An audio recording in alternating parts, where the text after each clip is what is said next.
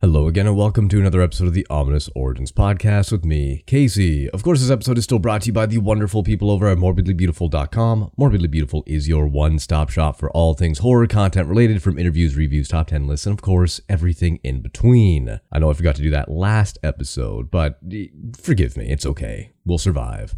Now, if you remember last episode, we talked about Cindy James up until around nineteen eighty-four. And that was just the beginning of her traumatic experience as an adult. This week, we're going to finish off with the remaining years of her life and the weird shit going on around her death. Yeah, spoiler alert, she died, if that wasn't obvious. Anyway, this is part two of Cindy James. Ominous.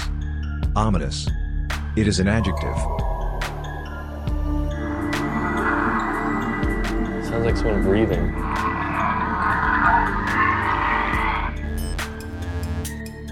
Ominous. Now, before we get started, I do have to apologize again if this sounds a little bit different. I've been going through midlife crisis with microphones again, so we're trying out a different one. This is a ribbon microphone, so it sounds a little bit muddier, but it's supposed to. I don't know. I have weird things with microphones. Sometimes I like them, sometimes I hate them. We're just going to go with it this week, and we'll find out how it sounds. Anyway, on to Cindy. Now, if you remember, the last thing that happened to her, she was seeing a hypnotherapist and recounted some repressed memories, but didn't divulge any further details about the double murder she supposedly witnessed. Now, on to nineteen eighty-five. Following the attack in July of nineteen eighty-four, Cindy continued to receive anonymous phone calls, but none were long enough to be adequately traced by police. And police surveillance of her home provided nothing as well. In January of nineteen eighty-five, while under hypnosis, Cindy told police she had witnessed her ex-husband murder a man and woman, then dismember their bodies with an axe while the couple were vacationing at a cabin in Thormanby Island near Sechelt, I think that's how you say it, I have no idea, in July of nineteen eighty-one. That's a weird spelling, it's like a yacht. Listen to this. S E C H E L T. Sechelt? Sechelt? I don't know. Anyway, according to Cindy, Makepeace smeared blood from one of the victim's severed limbs across her face during the dismemberment. It was later discovered that Cindy's sister, Melanie, was with her on vacation and had no recollection of anything sinister ever occurring. This is one of those dream situations where your wife or husband or partner wakes up and they're mad at you because you did something to them in their dream. I mean, come on now.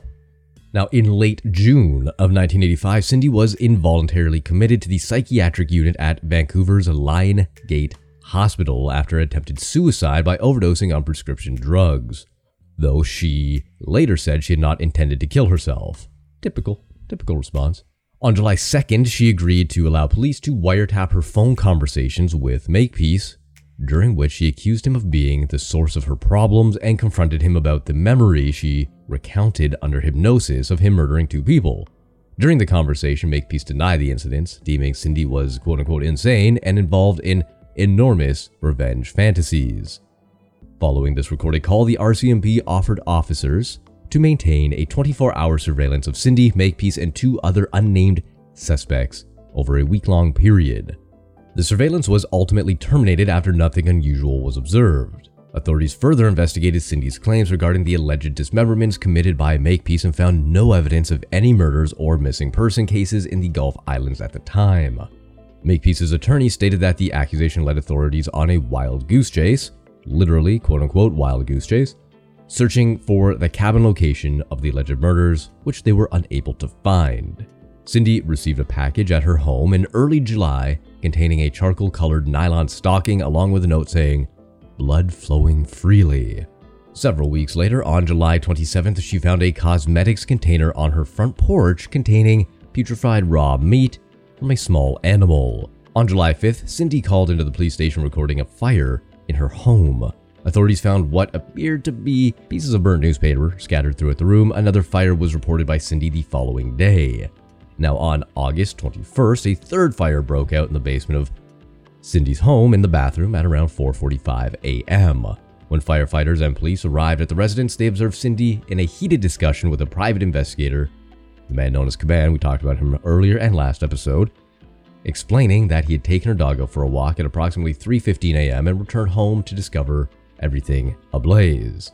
The window of the bathroom was found partly ajar by authorities, but the soot and dust on the windowsill showed no markings that an intruder had entered or exited through it. Charred remnants of a newspaper were discovered in the bathroom just like before. A detective who investigated the fire later testified that he believed Cindy had started the fire herself. In the fall of nineteen eighty-five, Doctor Anthony Marcus, a psychologist, was requested by Carol Halliday of the R C M P to conduct interviews with Cindy and examine the various case files. Halliday, who had become involved with the case after reporting with a colleague at the August twenty-first fire incident, felt Cindy was lying and orchestrating her attacks, and that various male officers who investigated them for her had been, quote, conned by the histrionics of a pretty woman.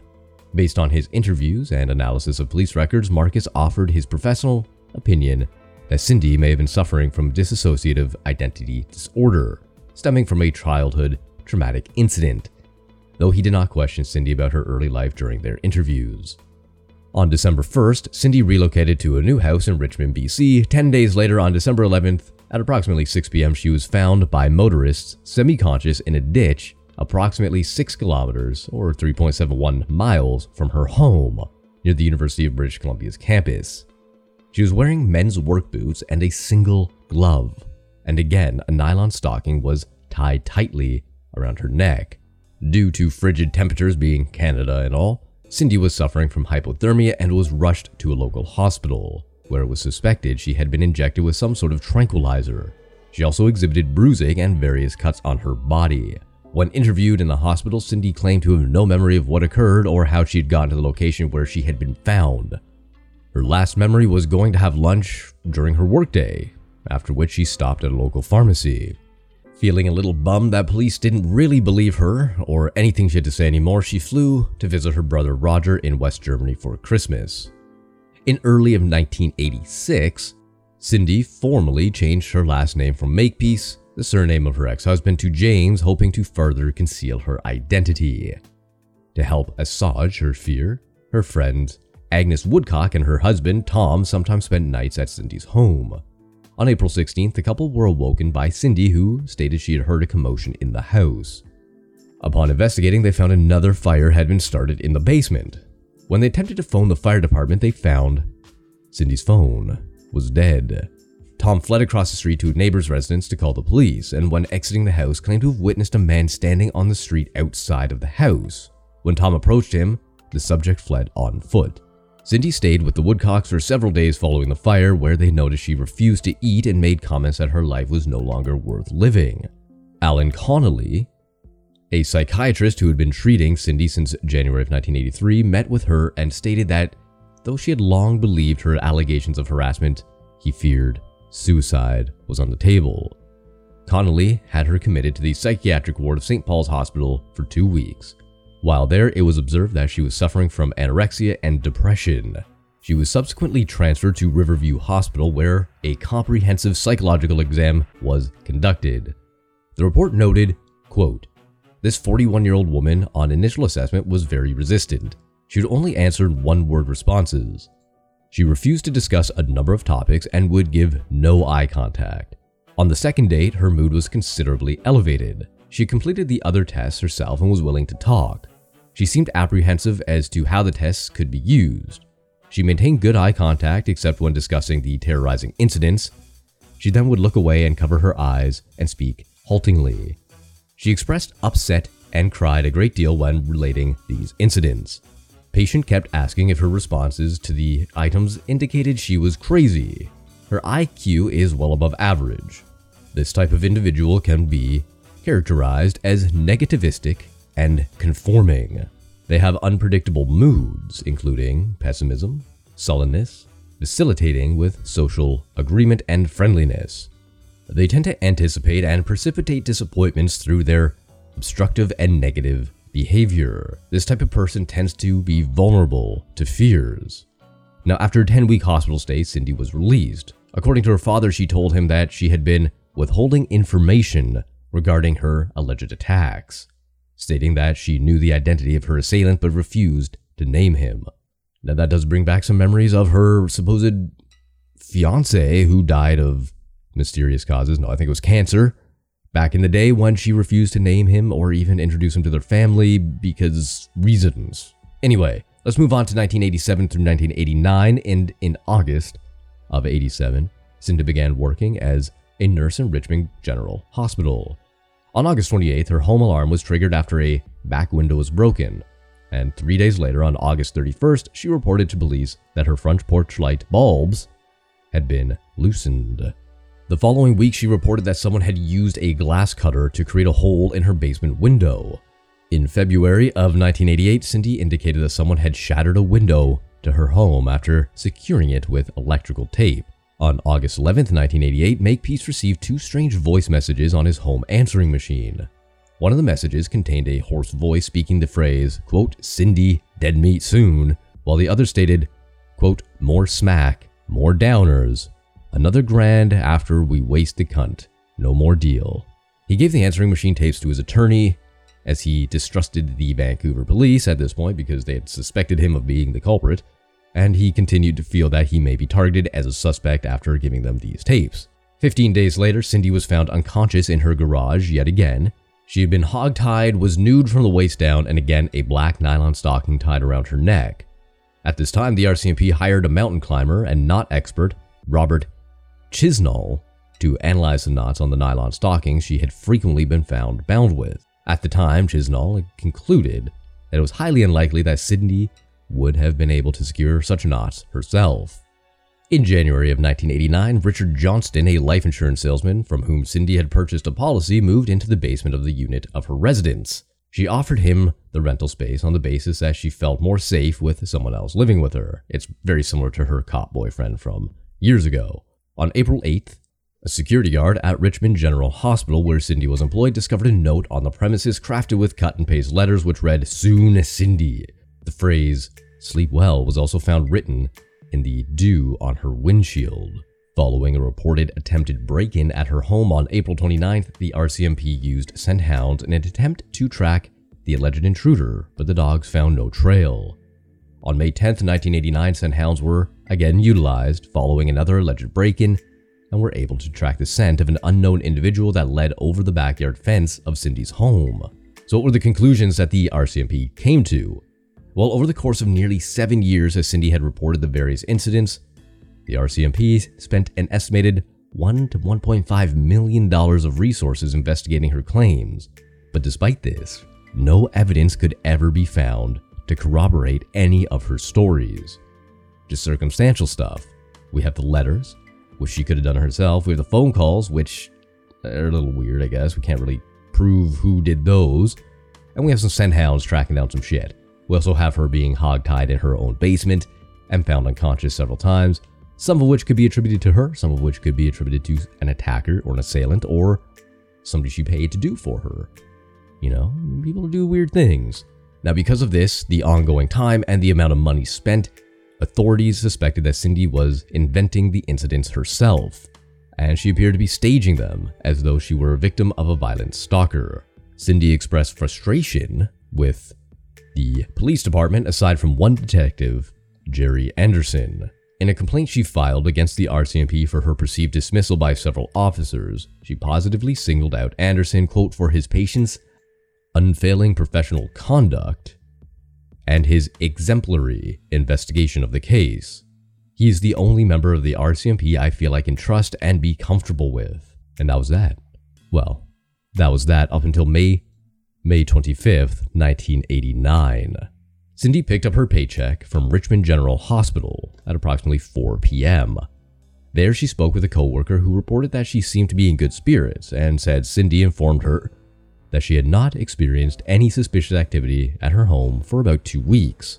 Cindy was then last seen several hours later, purchasing groceries at a Safeway supermarket and visiting a Bank of Montreal in the Blundell Shopping Centre. A bank patron told police that they had stood in line behind Cindy at the bank's A T M, where she deposited her paycheck at approximately eight p.m. That same day, Cindy had scheduled to have an infrared detection system installed in her home for security purposes, and had planned for her friend Agnes and Tom to come play bridge and spend the night. After not hearing from Cindy for some time, the Woodcocks went over to her house where they found her front door locked and her car, a Chevy Citation, I didn't even know that was a car, was gone. It was absent, not there. They briefly spoke with Johnston, who informed them that she had mentioned earlier that she was going to do some shopping. The Woodcocks drove past the Blundell Shopping Centre, which they knew Cindy to frequent, and found her car abandoned in the lot. Naturally, they drove to the Richmond R C M P station to report Cindy as a missing person. Though she had only been missing for several hours, a patrol car was sent to investigate based on her extensive history with the police department. Upon examination of the vehicle, blood was located inside the car on the driver's side door, as well as groceries and a wrapped birthday gift for her friend's young son. Contents from Cindy's wallet were found laying underneath the vehicle. A subsequent investigation of her home that night showed nothing had been disturbed. Police observed that the house was orderly and clean and filled with numerous well-tended houseplants. The Canadian Coast Guard deployed a search of the rivers of the area as well as the Gulf of Georgia in an attempt to locate the missing woman. Several days after Cindy was reported missing, her tenant, Johnston, informed police that he had received a call at his office from a man claiming to be her father, inquiring about her life insurance policy. Johnston secretly informed the caller that he would need to visit the office, as a private insurance matter could not be relayed over the phone. When authorities questioned Cindy's father, he denied ever making the phone call. On June eighth, nineteen eighty-nine, Gordon Starchuk, a municipal paving worker, discovered Cindy's body in the backyard of an abandoned house at eight eleven Blundell Road, Richmond. Her body was hogtied with rope in the fetal position, and a black nylon stocking was bound tightly around her neck. Cindy's right leg lay beneath a bramble of blackberry bushes, and her coat was found laying near her body. The property where her remains were found was situated along a busy street near an intersection which had frequent foot traffic from pedestrians. On the resident's exterior fuel tank, police found graffiti in orange spray paint reading, "Some bitch died here." A line sprayed behind along the ground with the same orange paint ran from the fuel tank to the spot where her body lay, encircling it. Inside the abandoned home, another spray-painted graffiti red devil was found. Sheila Carlyle, a pathologist who examined Cindy's body at the scene, noted that her hands had been bound so tightly that one finger had scratched another down to the bone. A pinprick consistent with a hypodermic needle was located on her inner right elbow, and based on insect and larva activity on the body, forensic entomologist Gail Anderson concluded that the body had begun decomposition at the site where it was found as early as June second, nineteen eighty-nine. An autopsy determined that Cindy had died from multiple drug intoxications and substantial amounts of morphine, diazepam, and fluorazepam. Her blood toxicology report showed that she had ten times the lethal dose of morphine in her bloodstream.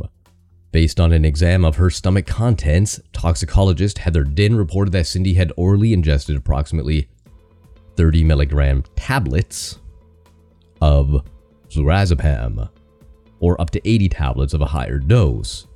In addition to that, there were a lot of diazepam in her body, which itself was lethal.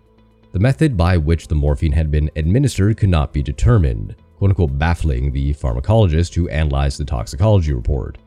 Traces of morphine were found in Cindy's stomach, though Doctor John McNeil stated that this amount could have resulted from intravenous injection of the drug as well. By McNeil's analysis, if Cindy had received the morphine via intravenous injection, she would have been rendered unconscious within mere minutes and would have died within several hours. It was ultimately concluded by authorities that the overdose had been done so large that there was no reliable estimate of how long Cindy could have remained functional. That is a direct quote. The R C M P suspected Cindy's cause of death was likely suicide or an accident, based on the assumption that she had fabricated numerous prior claims of assault and stalking. And this was quickly reported by several local news tabloids. Her personal private investigator, Kaban, visited the morgue to examine her body on June tenth, and observed that her remains exhibited lividity, the setting of blood post-mortem, visible on the skin on the left side of her body. Because her body had been found laying on the right side, Caban felt that she may have died somewhere else, and that her body was relocated to the site where it was ultimately discovered. A memorial service was held for Cindy on June fourteenth, nineteen eighty-nine, two days after what would have been her forty-fifth birthday. Police surveyed the memorial service, using hidden cameras capturing the faces and license plate of all who attended. Her ex-husband, Makepeace, was not in attendance. In the summer of eighty-nine, the abandoned house where Cindy's body was discovered was eventually demolished. Now, naturally, an extensive inquest into Cindy's death was undertaken in the spring of nineteen ninety in Burnaby, which consisted of five jurors and featured testimony from over eighty witnesses. The inquest was originally scheduled to run three weeks, but upon it, quote, progressing much slower than expected, unquote, an additional twenty-one days were added. The inquest, which totaled forty days, was the longest and most expensive in British Columbia at the time. Among the evidence presented were the two recorded phone messages Makepeace had received on his answering machine. During his testimony on the stand, Makepeace made various accusations against Cindy's family, alleging that her father had physically abused her throughout her childhood, and that one of her brothers may have molested her. He also accused the police of attempting to frame him. It was also revealed that shortly after her death, Cindy's parents uncovered a hoard of medication in her home, including sedatives and antipsychotics, prescribed by her psychiatrist, which they disposed of by flushing down the toilet, which I don't think you're supposed to do. Kinda contaminates the water and stuff. Her younger sister, Melanie, also found a glass cutter in Cindy's purse, along with a medical syringe kit, a urinary catheter, and saline solution in her bedroom. Jurors were presented with a graphic footage of Cindy's decomposing corpse as it was discovered at the scene, as well as numerous accounts of her mental state leading up to her death. Testimony was provided from several psychiatrists and psychologists, including those who had personally treated Cindy over the years.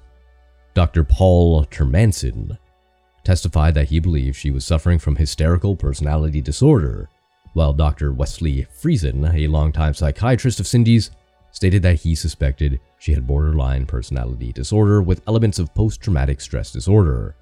By Friesen's account, Cindy possessed a tremendous amount of rage towards her father, and based on their numerous sessions, Friesen believed that there was a strong likelihood that her father sexually abused her when she was a child, though she never indicated this to be true or the case at all. Attempts to discern whether or not Cindy could have bound herself in the state she was discovered were also focused during the inquest, using the same length of nylon found binding her body. Not expert Robert Chisnall, this guy comes up again, demonstrated in court how she could have bound herself within three minutes before the effects of the narcotics in her system would have taken effect. The inquest concluded on May twenty-fifth, nineteen ninety, exactly one year after she had disappeared. After deliberations, the jury was unable to determine whether her cause of death was suicide, homicide, or accidental. It was ultimately ruled that Cindy had died of an unknown event, and the case was formally closed. After all that, after everything this woman went through, she was listed as an unknown event. Now, what do you think really happened to Cindy? Was it all in her head? Did she make it up? Was it one of her other personalities, uh, if that was even a thing, doing this to her? I mean, if you saw Split, the movie, then you know that this is a thing that maybe can happen, but very unlikely. Obviously, that was a dramatization, and I'm not sure if there's any real cases of split personalities. Sure, she had personality borderline disorder, but is that enough to create these things that she did to herself? Or is it more likely that somebody had been following her for the better part of a decade, tormenting her, and eventually, finally, killing her? The thing that strikes me the weirdest about this whole thing is that there were no other cases linked to her.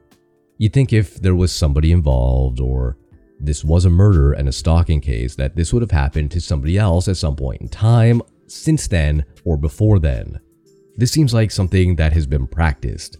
This isn't a first-time offender, in my opinion. It's very meticulous. It's a very long game. So what is it? Is it some weird perpetrator, or does she do this to herself? In terms of her hogtying herself, yes, it was shown that she could do it. However, that was done by a not expert, somebody who does this shit for a living. He could probably tie many, many knots that we've never even heard of in ten, fifteen seconds. Cindy was drugged and then did this to herself. She spray painted all these things on the wall, apparently, if you believe that she did it to herself, and then hogtied herself after injecting herself with a cocktail of drugs that would kill her within minutes. And remember, she wasn't the only witness to these weird events. Her ex-husband had seen some things, her friends had seen some things, the people who lived in her house as tenants saw and heard things while Cindy was present. The man standing outside the house after some of the fires, people kind of lingering around her house, the phone calls that were received by reception at her work, and some of her friends even received phone calls. Makepeace received that weird phone call about drugs and a deal or something like that. All of this is just very strange, and I don't think she did it to herself. I just think the R C M P and the police, because we all know my feelings on how the police can operate at times. Sometimes they're wonderful people who do their job exquisitely. Sometimes they're lazy pieces of shit who just write things off because they don't want to fucking deal with it. And I feel like that was the case here. They spent so much time, so many resources, and so much money on investigating these claims that they couldn't figure out. So they just go, yeah, she probably did it to herself. And that was that. Sure, she was depressed and had some sort of mental disorder, but that doesn't mean she's suicidal. That doesn't mean she would actually go through with killing herself. I don't know. This is one of those cases where it just kind of perplexes me to the nth degree. If only we knew what happened, and if only this wasn't formally closed as an unknown event, then it could still be investigated to this day. Whatever happened to the private investigator Kaban, I don't know. Maybe he still works on this case in his spare time, if he's still even alive. Remember, this whole thing started like forty years ago. So that's a long time for somebody to be investigating something, especially going on into their seventies or eighties now, assuming he was in his thirties or so at the time. Very suspicious, very sad. Let me know what you think on social media. Hit me up on Facebook or Twitter or wherever, and uh, let me know your thoughts on what happened to Cindy James. But otherwise, this was it for this week. I really do hope you enjoyed the episode. If you did, feel free to leave a five-star rating on Spotify or on iTunes or Apple Podcasts, whatever one you like the most. If you do leave that five-star review, feel free to let me know, and I will give you a shout out on the show. Or if you do leave one on iTunes, I'll read it out if it's five-star and nice and friendly. And if you want to find me on social media, you can absolutely do so on Twitter at HorrorShotsProd, as in production, or on Instagram at Ominous Origins Pod, or on Facebook at Horror Shots. So until next time, you lovely, lovely people, have a good one.